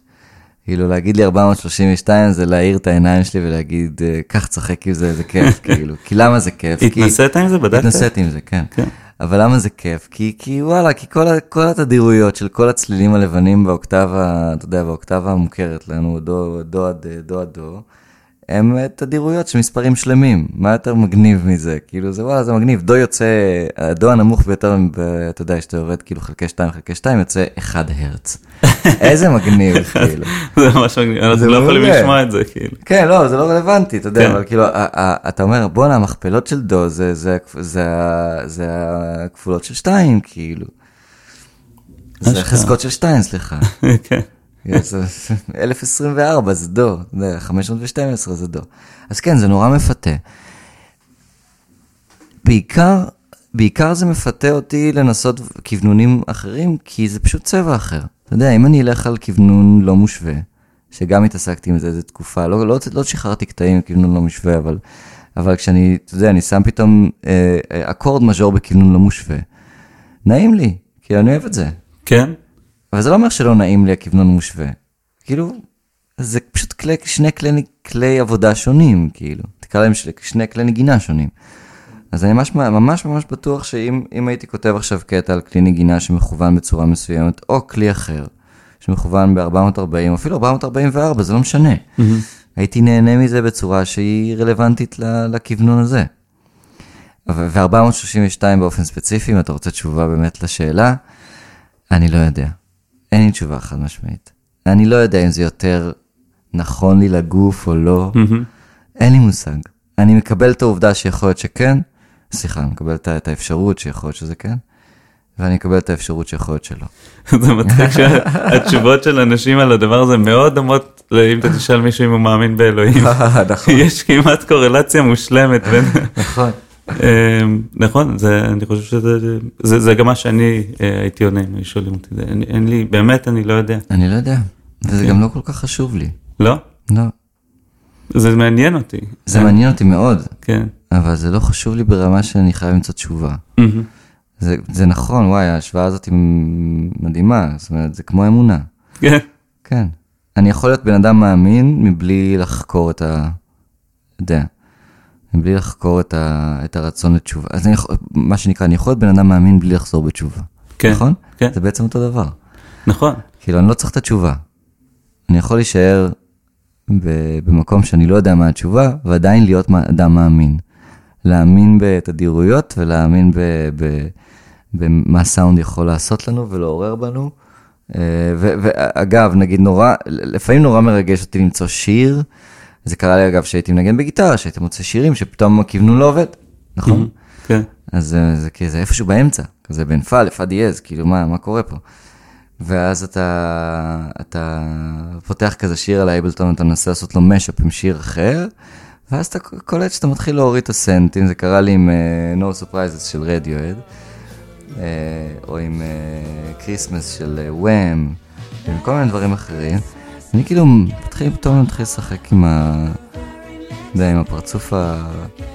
הפרצוף החושש הזה, מתחיל לשחק עם ה semi, עם, ה, עם ה fine tuning, ואני מוריד את ה fine tuning, מוריד את ה fine tuning, מוריד את ה fine tuning, או מעלה, סליחה, במקרה הזה, ברוב המקרים, מעלה, ואז אני מגלה, בואנה, העלית 31 סנט, וזה בדיוק ב pitch של 440. וואי, עשו את השיר הזה 432? למה? כאילו, מאיזה סיבה? כן. והאמת שלתום יורק היה פעם, תום יורק אמר פעם שאתה יודע, הוא, הוא, הוא, יש עוד איזה אומנית שאני מאוד אוהב שעושה את זה, שהוא בא לכלי? נגינה, Hanne Hukkelberg, אה, שמספרת גם על האלבום, שני אלבומים האחר- האחרונים שאני חושב, האלבום האחרון שסטודיו, אתה יודע, playground של כלי נגינה ואין טיונרים. למה אין טיונרים? כי איך שהכלי מצלצל באותו יום, ככה נכוון. לפיו נכוון כלים אחרים, או אם נגיד יש לנו כלי שלא מסוגל להתכוונן, כמו, אתה יודע, אה, אה, אה, גלוקנשפיל ו- וקסילופונים, שאתה לא יכול לכוון אותם, אז איך שמצלצלים באותו יום, טמפרטורות, עניינים וזה, לפיהם נכוון כלים אחרים. זאת אומרת, לא נהיה עקשניים לגבי 440 הרץ. אנחנו, אם, אם זה הכוונון כרגע, זה הכוונון כרגע, לא רלוונטי. יורק אמר משהו די דומה, הוא אומר, תשמעו, הגעתי לגיטרה, כיוונתי את המיתרים, התחלתי לנגן, וככה יצא. אז בפוקס יצא לו 432. כן, אתה יודע מה, זה גם, זה גם בקירוב, כאילו. כן. אה, אתה היום בתוכנה מעלה, את- זה גם עבר, סלילים, וזה עבר זה, ותוכנות, ועניינים. לך תדע, כאילו, מה היה הפיץ' המקורי של זה. אה, אבל בוא נגיד, בוא נגיד את זה ככה, אם, אם, אם, אם תיקח יצירה קיימת ותוריד אותה ל-432, מה שנקרא, ויש יש מלא כאלה ביוטיוב, כן. אתה יודע. גרסת ה-432 הרץ לא רלוונטי בעיניי. אז זה בעיניי בולשיט. זה בולשיט? כן. כי לא, אתה יודע, כי לא ככה נוצרה היצירה, זאת אומרת, היא לא נוצרה מתוך 432. היחסים שלה ב-432 היו מורגשים אחרת כנראה. וכשאתה שומע את זה, זה- זה צורם לך? זה נשמע לא, לך? לא צורם לי, פשוט... האמת שזה אפילו קצת מרתק אותי, אבל זה היה מרתק אותי באותה מידה אם היית מעלה את זה בחצי טון. כן. כי זה פתאום, זה פתאום שונה, אתה יודע, כאילו, מה, מה מדליק מוזיקאי? כאילו, מדליק אותו סאונד, מדליק אותו כאילו איך דברים נשמעים. אז אם אתה, יש איזה אחד ביוטיוב שלוקח אה, אה, מולטיטרקס של שירים, ומשאיר את הכל אותו דבר, חוץ מאת הווקל, מעלה אותו חצי טון. זה כאילו, אתה יודע, זה קקפוניה נוראית, אבל אתה שומע את זה, וזה מדליק וטירוף. ולמה זה מדליק בטירוף? כי אם היית שומע שיר מקורי ככה, היית שומע זיוף. אבל אם אתה שומע משהו שאתה מכיר כל חייך, ופתאום הוא נשמע אחרת, זה מגניב, כן. גם השיר המקורי מתנגן אצלך בראש נכון. באותו זמן, אז יש לך איזה רפרנס. לגמרי. הוא עשה את אותו דבר עם, אה, עם שיר של מייקל ג'קסון, שהוא לקח את כל הערוצים והוציאו אותם out of sync. וכאילו אתה שומע את אותם ערוצים שאתה מכיר, נגיד 12 ערוצים, של שיר של מייקל ג'קסון, והם פשוט לא בטיים אחד עם השני. זה כיף. איך, אה, איך כל הפילוסופיה שלך מתחברת למיקס? כאילו, מה, מה קורה כשאתה ניגש לעשות לעצמך מיקס או לאחרים מיקס? אמ, זה, זה קשה בדרך כלל עם הפילוסופיה הזאת. זאת אומרת, מה זה קשה? זה, זה, זה, זה מאבק, כי, כי יש תמיד את הצד שרוצה שזה יישמע, אתה יודע, כאילו, יישמע מאוזן או טוב, או שיצלצל טוב במקומות שונים, או, או יצלצל נכון, ל, ל, אתה יודע, כביכול לאיפה שאנחנו נמצאים היום בעולם. ויש את הצד שתמיד אומר, זה הסאונד של זה, וככה זה יישאר. או שזה הסאונד של זה, אני רק אדאג לטפל בזה שזה לא יצרום מול כלי אחר, אתה יודע, או לא יפריע לכלי אחר. אה, אני די מסתבך עם זה, עם מיקס? עם הקונספט של מיקס. אני די מסתבך עם זה, לא במובן שאתה יודע, לא הולך לי, אלא במובן של... לפעמים אני באמת לא יודע מה לעשות, כי, כי, כי, כי אתה יודע, כי, כי אם בא אליי מישהו, בא אליי איזה מישהו עם קטע, והוא נשמע בצורה מסוימת, המיקס הוא חלק מהקומפוזיציה. זאת אומרת, המיקס של, לפחות, אתה יודע, מדובר, אנחנו מדברים כמובן בעיקר על אה, מוזיקה אלקטרונית, אז, אז המיקס הוא חלק, כאילו אפילו, אתה יודע, הוא חלק שנוצר תוך כדי שאתה מערבב צלילים. זה כמו שתגיד לרבל, כאילו, אני לא משווה את עצמי לרבל חס וחלילה, אבל זה כמו שתגיד לרבל, כאילו, איך אתה עושה מיקס לתזמורת? אז הוא אומר, אני יודע שכשהחליל מנגן, באוקטבה הנמוכה, אני לא יכול לשים מיתרים בפורטה, כי הוא לא, יש, לא ישמעו אותו. אבל הוא, אתה יודע, אבל הוא לא אמר, טוב, נתקן במיקס.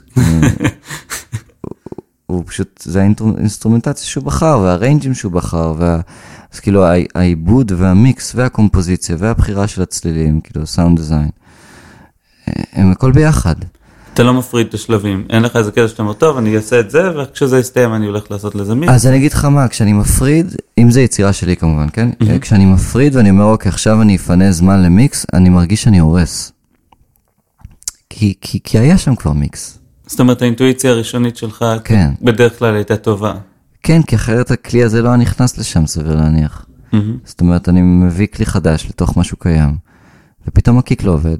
קורה, נכון? כן. אז אני משפר את הקיק. מתקן, משפץ, משפר. ואז אחרי איזה כמה דקות של עבודה אני אמשיך הלאה. אז כאילו כבר עשיתי מיקס. ואם הבאתי כלי חדש ו- ו- ו- ופתאום הקיק נהרס ממש, אתה יודע, הוא לא עובד יותר, אז כנראה לא הבאתי את הכלי הנכון. אין, אין מצב שאתה אומר נניח, אוקיי, אני, אני רוצה לשים את הקיק הזה, הוא מתנגש טיפה עם הבאס הזה, אבל אוקיי, אחרי זה אני אעשה סייד צ'יין או משהו כזה. לא, אני אעשה את זה תוך כדי. אתה תעשה את הכל תוך כדי. כן, כן, כן, אעשה את זה תוך כדי. זה לא מאט אותך בשלב היצירתי? לא נראה לי. היום אולי, לא יודע, אולי בעבר כן יותר. או שאתה רואה את זה כחלק זה מהשלב היצירתי? כן, זה שזה חלק מהשלב היצירתי, כן. כן. זה זה כמובן יותר קל לזהות את הדברים האלה כשמישהו בא לכם יצירה גמורה.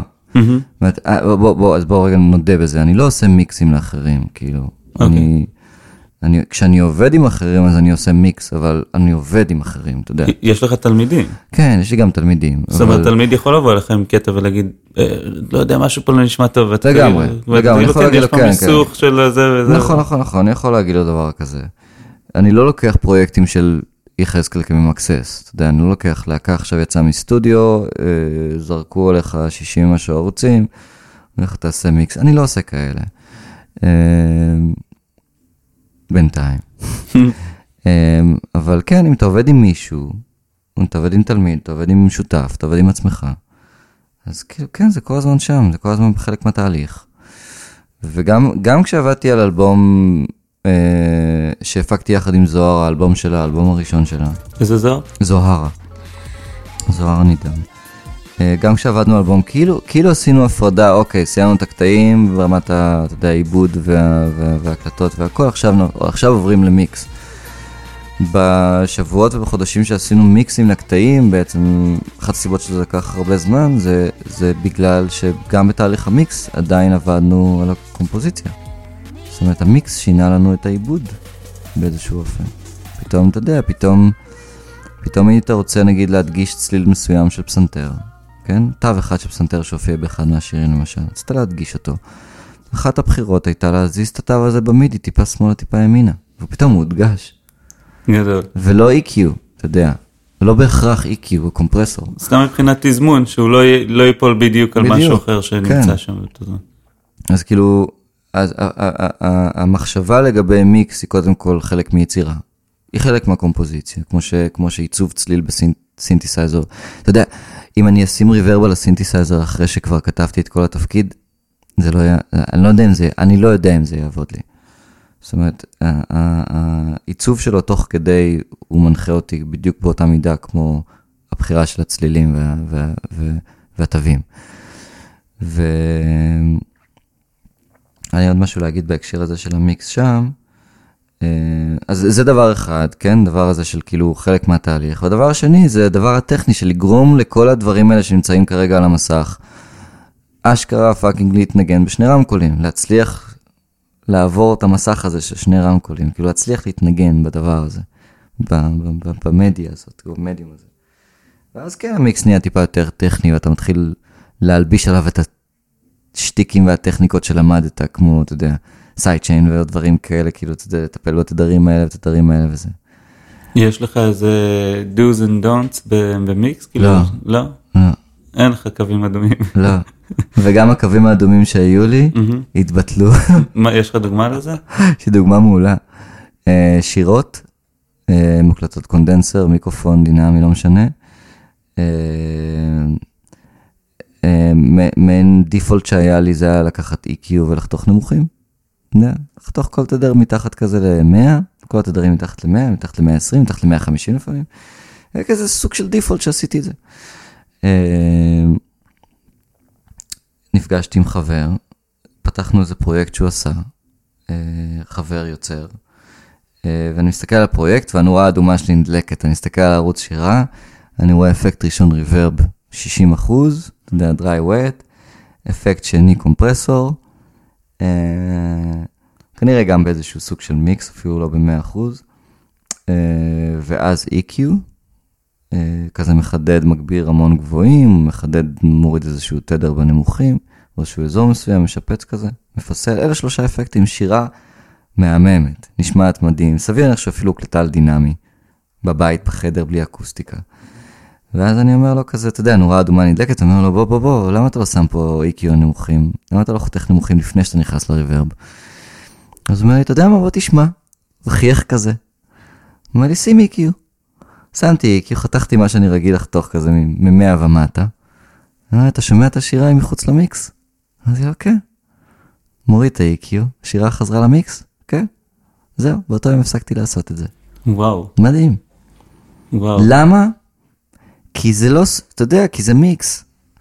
מה שתעשה על שירה ישפיע על כל הערוצים האחרים, אתה יודע, מה שתעשה על הערוץ אחד, ישפיע על כל הסכום של כל הדבר הזה. גדול. זה כמו להוציא מתמונה איזה אבן, אתה יודע, להוציא מתמונה איזשהו אובייקט, או להוסיף לו אובייקט בצבע אחר. זה משפיע על כל התמונה, זה קומפוזיציה. כאילו, תתייחס למיקס בתור, אה, בתור אה, קנבס שבו, אתה יודע, מת, מתמלאים צבעים ו, ו, וציור. אתה מבין שלכל דבר יש השפעה אחד על השני. היה לי מורה באקדמיה שאמר, הסול דיאז בתיבה 80 משפיע על הסול בקארה בתיבה 90. כאילו, זה לא תלוי רק מאיזה אקורד הגעת. האקדח שמופיע במערכה הראשונה. בדיוק, זה לגמרי זה. לגמרי זה. הוא אמר, אם לא עובד לך תיבה 90, אתה יודע, מה זה בטון כזה, אתה יודע, מבוגר ומתנשא. אם לא, אם מפריע, אם, אם מפריע לכם התו הזה, האקורד הזה בתיבה הזאת ומשהו לא עובד, תבדקו מה קרה עד אז, כאילו, אולי משהו שם מאחור בכלל, כאילו, אתה יודע, נצרב לכם באוזן ו- ומשפיע, זה לא מספיק שתבדוק. אתה יודע, זה כמו, זה כמו שתגיד על מיקס, זה לא מספיק שתבדוק רק אזור מסוים. כן. או אנשים שעושים אה, ערוץ אחד בסולו. כן, אתה לא יכול לעשות סולו יותר מדקה-שתיים, כאילו. אתה, אתה לא מודע למה, למה ההשפעה הזאת עושה על דברים אחרים. נכון. וכשאתה שומע את כל, זה קורה לך, נכון, קורה לך, שאתה ש- כאילו עושה מיקס, במרכאות. במרכאות אני אומר, כן. אתה עושה מיקס, ואז פתאום אתה אומר, אוקיי, אתה נותן לזה שנייה לנוח, ואז אתה בא ומקשיב מההתחלה עד הסוף, סוגר את המסך, או אתה יודע, רק עוצם עיניים, ופתאום אתה שומע דברים שלא שמעת, או שאתה פתאום... פתאום זה נשמע חרא. או פתאום זה נשמע חרא, אתה רואה רק שבעיקר הרסת, אתה יודע. ולא תיקנת שום דבר, או שיפצת. ו- ו- ו- אבל כשאתה שומע את זה ברצף, פתאום מתגלים לך דברים אחרים. כשאתה שומע את זה מהחדר השני, כשאתה שומע את זה באוטו, כשאתה שומע את זה בכל מקום, כאילו. נכון. גם האוזן כאילו- שלך מאוד מתרגלת מתישהו, יש איזה שלב נכון. שהיא מתחילה לבטל את כל התדרים שחוזרים על עצמם. נכון, אז אתה, אתה ממש, אתה שומע אותם אבל הם לא נקלטים. לגמרי, הם מונמכים אפילו, נראה לי שאפילו זה מדעי. כן, כן. אתה שומע, אתה, זה, קטע, אתה יודע, אנשים באים אה, עם קטע משמיעים לך, ואתה אומר, אה, עשית את זה באוזניות, נכון? לא בגלל שאוזניות זה רע, אלא פשוט בגלל שהאוזניים שלהם התעייפו אחרי איזה שעה, שעתיים של עבודה, כן, ואז פתאום הקטע מלא גבוהים. נכון, אתה מפצה על זה. כן. יש איזה אה, מכשי- מכשיר או טריק או משהו במיקס שממש שינה לך את, ה, את, את הצורת עבודה?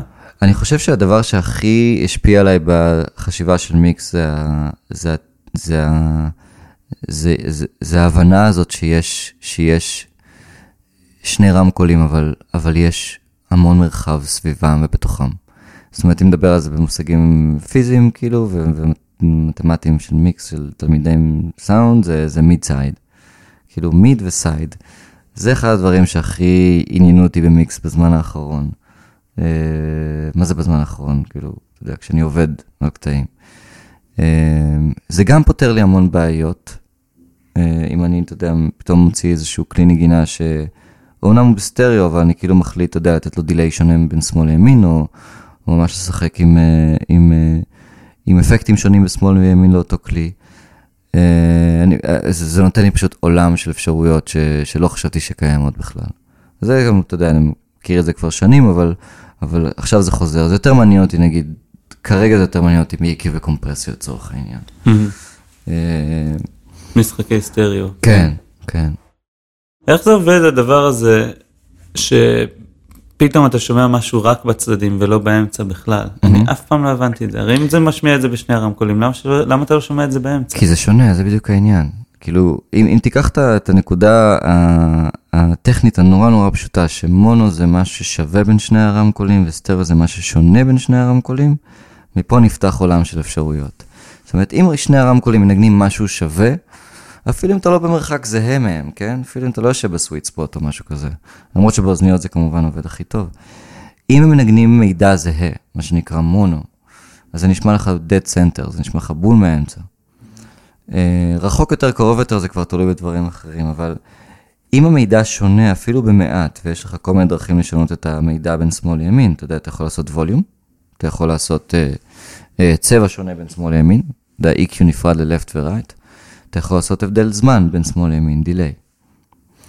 אה, אם שינית אחד מהשלושה דברים האלה בין שמאל לימין, קיבלת סטריאו. וסטריאו שמוגדר כשוני בין שמאל לימין.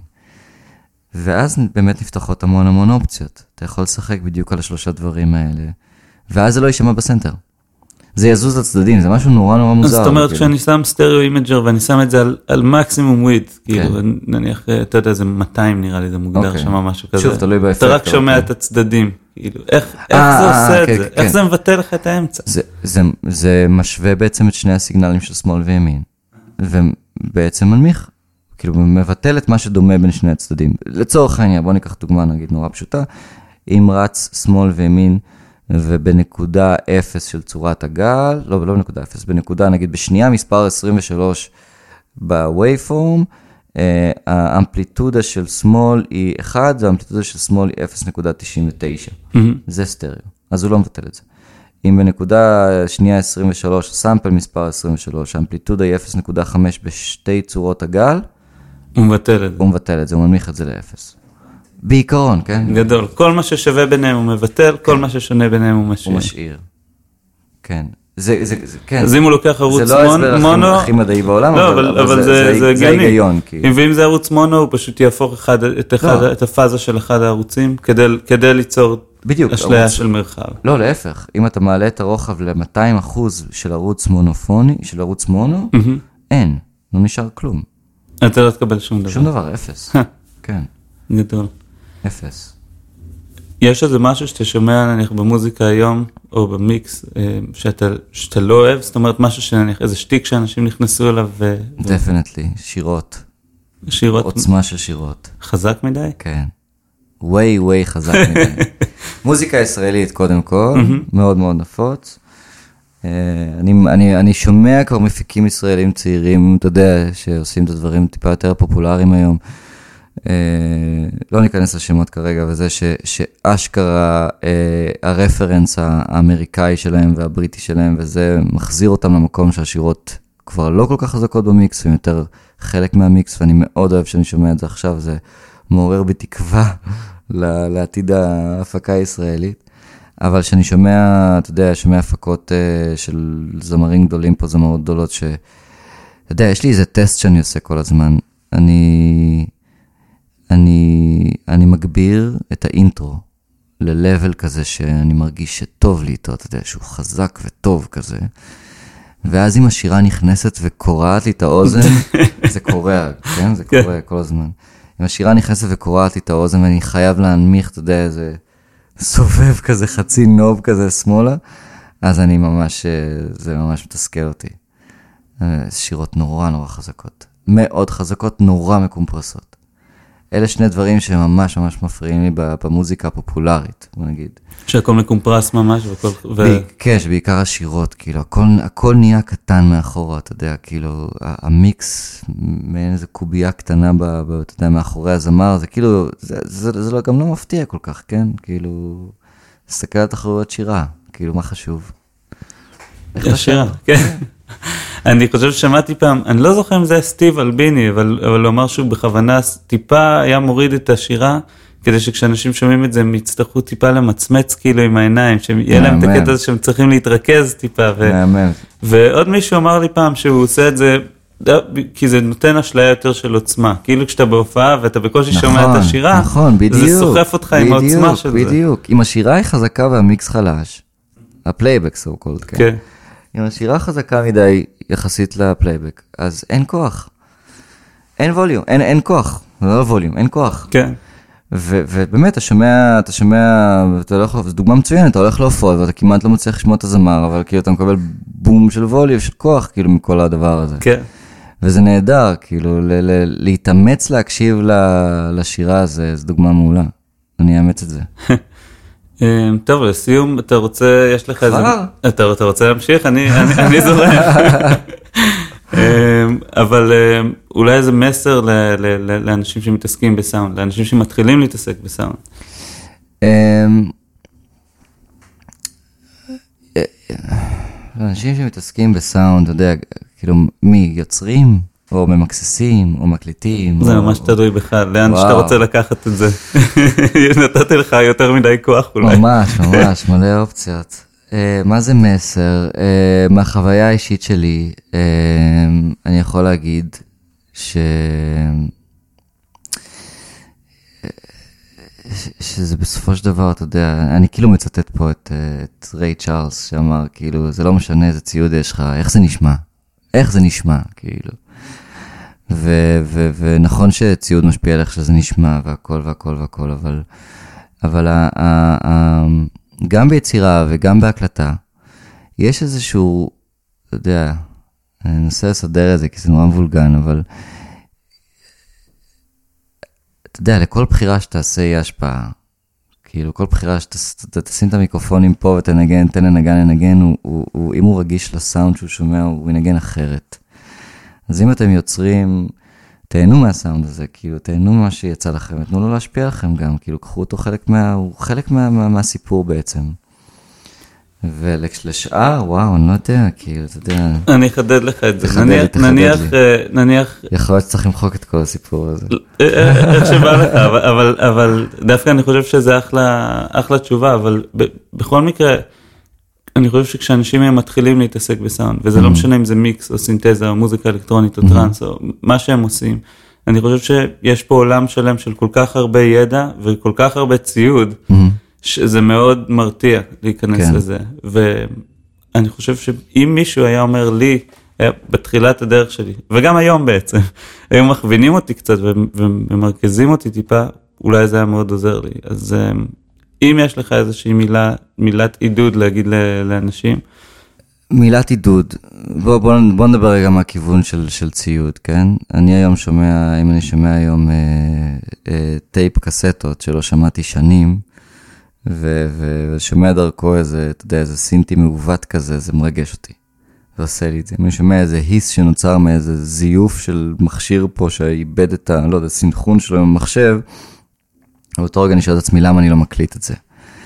אה, אז, אז בהקשר של ציוד, כן, אפשר להגיד לגמרי, כאילו, זה, אה, כל הציוד הזה, כל הציודים האלה, הם, הם, הם כלים, הם נושמים, חיים, אתה יודע. אז תנו להם מקום. תנו להם מקום, אם זה מצלצל בצורה מסוימת, זה עושה לכם את זה באותו רגע. This is it, זה לא משנה אם זה נכון או לא. זאת אומרת, אין נכון או לא. כאילו, אין טוב יותר או פחות, כאילו, אין, אין, אין יקר יותר. זה, אתה יודע, ויכוח עצום, אבל... אבל אם זה מצלצל נכון באותו רגע וזה מרגש אתכם, זה מה שהכי חשוב.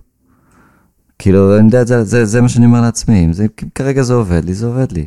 זה, אם זה מרגש אותי, זה עושה לי את זה, זה, מדהים. זה. יופי, כן.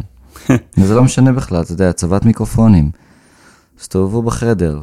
אתה יודע כמה פעמים שמעתי את המשפט, ב, ב, נגיד במכללה, איפה שאני מלמד, ב-BPM או במקומות אחרים, שמעתי את המשפט, בואנה, איזה ריברב יש פה, הלוואי להקליט פה תופים, כאילו, חדר מדרגות נגיד, אהה. כן? כמה אנשים אתה מכיר שבאמת לקחו את הסנר והלכו והקליטו אותו בחדר מדרגות אחר כך? יש כאלה מעטים. אפשר גם היום להקליט אה, IR של של החדר המדרגות. נכון. וללכת- לך לחדר מדרגות, תקליט, עזוב אותך מה-IR, כאילו. לך לחדר מדרגות. נכון? איפה תביא IR של חדר מדרגות ספציפי הזה ביום הזה, עם הלחות הזאת ביום הזה, אתה יודע. אתה שומע קטעים שהקליטו באיסלנד, אתה כן. רואה וידאו, אתה אומר, בואנה, מה זה הסאונד הזה? זה לא מיקרופונים שונים, זה לא פראמפים שונים, זה לא מחשב אחר. זה החלל מצלצל שם ככה. אז הנה, אולי, אתה יודע מה, אתה אפשר יודע מה. להקליט את החלל, כן, יש היום דרך להקליט את החלל. ואז לחזור לאולפן שלך. ולשחק איתו. עזוב את כן, האולפן, לך תסתובב, תעשה מוזיקה בכל מקום. גדול. זה, זה באמת אולי טיפ שהייתי נותן, זה לא, לא אולי, זה טיפ שבהחלט הייתי חותם עליו, כאילו הייתי אומר, מצלצל לכם טוב במקום מסוים, תקליטו שם, מה זה משנה, אתה יודע. נכון או לא נכון, אתה יודע, סטודיו ווייז, אמרו לכם שצריך אקוסטיקה, אמרו לכם שצריך סטודיו שקט, אמרו לכם שצריך ככה. אמרו...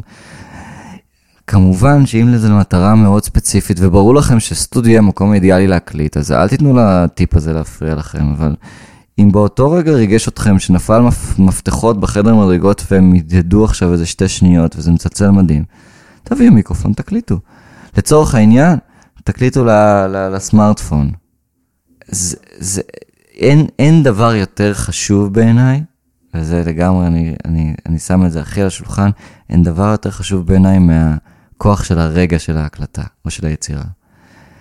זה לא, אם, אם, אם טייק ראשון שירה, למשל, נוצר בבית, עם 58 דפוק מכל הכיוונים, סיפור אמיתי, לא ניכנס כרגע לזה, עם 58 דפוק, עם כבל מרשרש, עם חלונות פתוחים ומכוניות עוברות, אבל הטייק שירה מרגש ואמיתי וכנה ו fucking מדהים. תנסה לשחזר אותה אחר כך עם 87, עם פריאמפים כאלה וזה וזה באיזה סטודיו במקום שהוא לא, אתה יודע, הסביבה הטבעית שלך. לא בטוח שיקרה אותו דבר, לא בטוח שיהיה את הקסם הזה. אתה יודע, המיקרופון קולט הרבה יותר דברים ממה שאנחנו חושבים. נכון. קולט כאילו רגשות גם של מה שקורה מסביב, הוא קולט vibe. איזה חבר מאוד טוב סיפר לי שהוא נצמד לאיזה הקלטה של, כנראה זה היה קית' ג'ארט מנגן באיזה venue כזה, באיזה אולם, שמישהו הקליט כנראה, מה, שם מכשיר הקלטה אה, בכיס של המעיל, והקליט את כל ההופעה. והוא העלה את זה כנראה ליוטיוב או משהו כזה, ו- ואותו חבר סיפר לי שהוא שנים היה מקשיב להקלטה הזאת, כאילו זו הייתה ההקלטה היחידה שהוא מצא פשוט של, ה- של ההופעה הזאת. הוא הקשיב להקלטה הזאת, ו- ואם אני זוכר נכון את הסיפור, אז הוא באיזשהו, באיזשהו יום מצא הקלטה רשמית של ההופעה הזאת, והוא לא נהנה ממנה, באותה מידה לפחות. כן. הוא לא נהנה ממנה, כי, כי לה... לאנרגיה שהמיקרופון הזה תפס מתוך המקום בקהל, ועם ההתרגשות וכנראה גם, אתה יודע, ה vibe והפעימות לב והאנרגיה של הבן אדם שהתרגש באותו רגע שהוא עושה משהו אסור גם, יש לזה, יש לזה אנרגיה. כאילו, אנשים אוהבים גם הקלטות מהופעות, נכון? כן. למה? כי, כי זה נכנס לשם אנרגיה של אלפי אנשים מתרגשים. כן, גם פה יש קטע סנטימנטלי מאוד לגמרי. חזק של הבן אדם ששמע לגמרי. את ההקלטה הזאת, ברור. שאני... זה נחקק אצלו בתור נכון. איזו תקופה שבה הוא שמע את הדבר הזה. זה בטוח. כן, זה בטוח. ומאוד קשה להפריד את שני הדברים נכון, האלה. אבל אם, אם תיקח את זה רגע לכיוון היבש של איפה להקליט שירות, או איפה להקליט את הכלי נגינה הזה לאלבום הבא וזה, אז אני אומר, אם, אם כרגע זה מרגש אותך, איפה שזה נמצא, תקליט עם התופים במטבח, ושם זה עובד, ושם ניגנת עליהם. תביא מיקרופונים למטבח במקום לקחת התופים לסטודיו. נכון. תביא את הסטודיו למטבח. וגם יש לזה באמת השפעה על הנגן, בזמן שהוא מנגן שם, הוא ינגן דברים אחרים, נכון. הוא ירגיש את זה יותר. אפרופו ההקשר הרגשי. כן, בדיוק. כן, כן, כן, זה לגמרי זה. על זה אני מדבר, כאילו. וזה, ו- ואם תיקח את זה גם לכיוון של מיקס או של יצירה אלקטרונית או קומפוזיציה בכלל, אז, אז אתה, אתה, אתה, אתה תראה שזה כאילו בעצם אותו הדבר. כאילו, כרגע, בשעה הזאת, סובבתי את ה knob של הסינטי לכאן, עם האפקט לכאן. ואם אני אקליט את זה לאודיו, שזה משהו שאני משתדל לעשות המון פעמים, אם אני אקליט את זה לאודיו, באותו רגע, ולא אשאיר את זה ב MIDI עם אוטומציות, נגיד, כן? אפילו שזה VST וזה וזה, לא מדבר, אני על האנרגיה שיש לי באותו רגע. אם אני אקליט את זה לאודיו, יש סיכוי יותר טוב ש... שאני אתקדם הלאה ביצירה הזאת. אני אגדיר את זה בצורה הזאת. אם אני אשאיר את זה, אם אני, אם אני לא אעביר את זה לאודיו ואני אשאר ב MIDI עם כל האופציות פתוחות לפניי לשנות ולערוך וזה, יגיע אותו, אותה סיטואציה שאמרת מקודם. עכשיו נלך למיקס ובואו נהרוס את מה כן. שעשינו. אתה מבין? כן.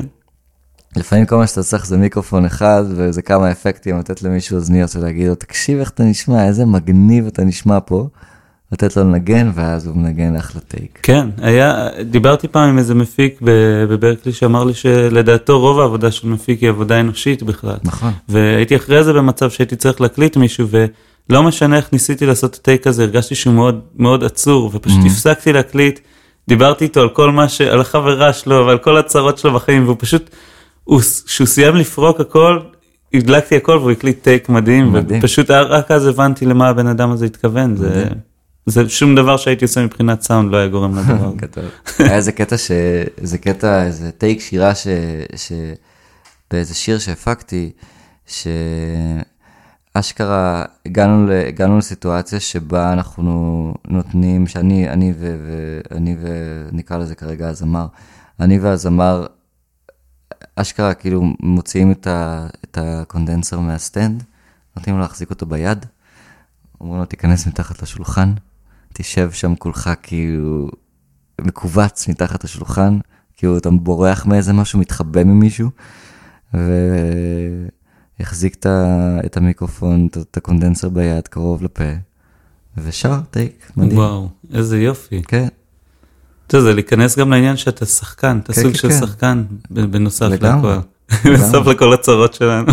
לגמרי, ממש כך, מגניב. טוב, יחזקאל רז, תודה רבה, תודה היה לך, ממש כיף. איזה כיף, גם לי, גם לי, תודה. תודה. אז זהו, זאת הייתה השיחה המדהימה שלי עם יחזקאל רז. אני האמת שיצאתי משם כמעט רועד מהתרגשות, כי באמת הרגשתי שהיה שם משהו מיוחד. אני מזכיר לכם שבאתר וגם בפייסבוק מדברים סאונד, יש עוד כל מיני תמונות, רשימות ציוד של האנשים, עוד כל מיני לינקים לדברים שהם עשו, שווה לבדוק ולהתרשם. טוב חבר'ה, עד הפרק הבא. ביי. you.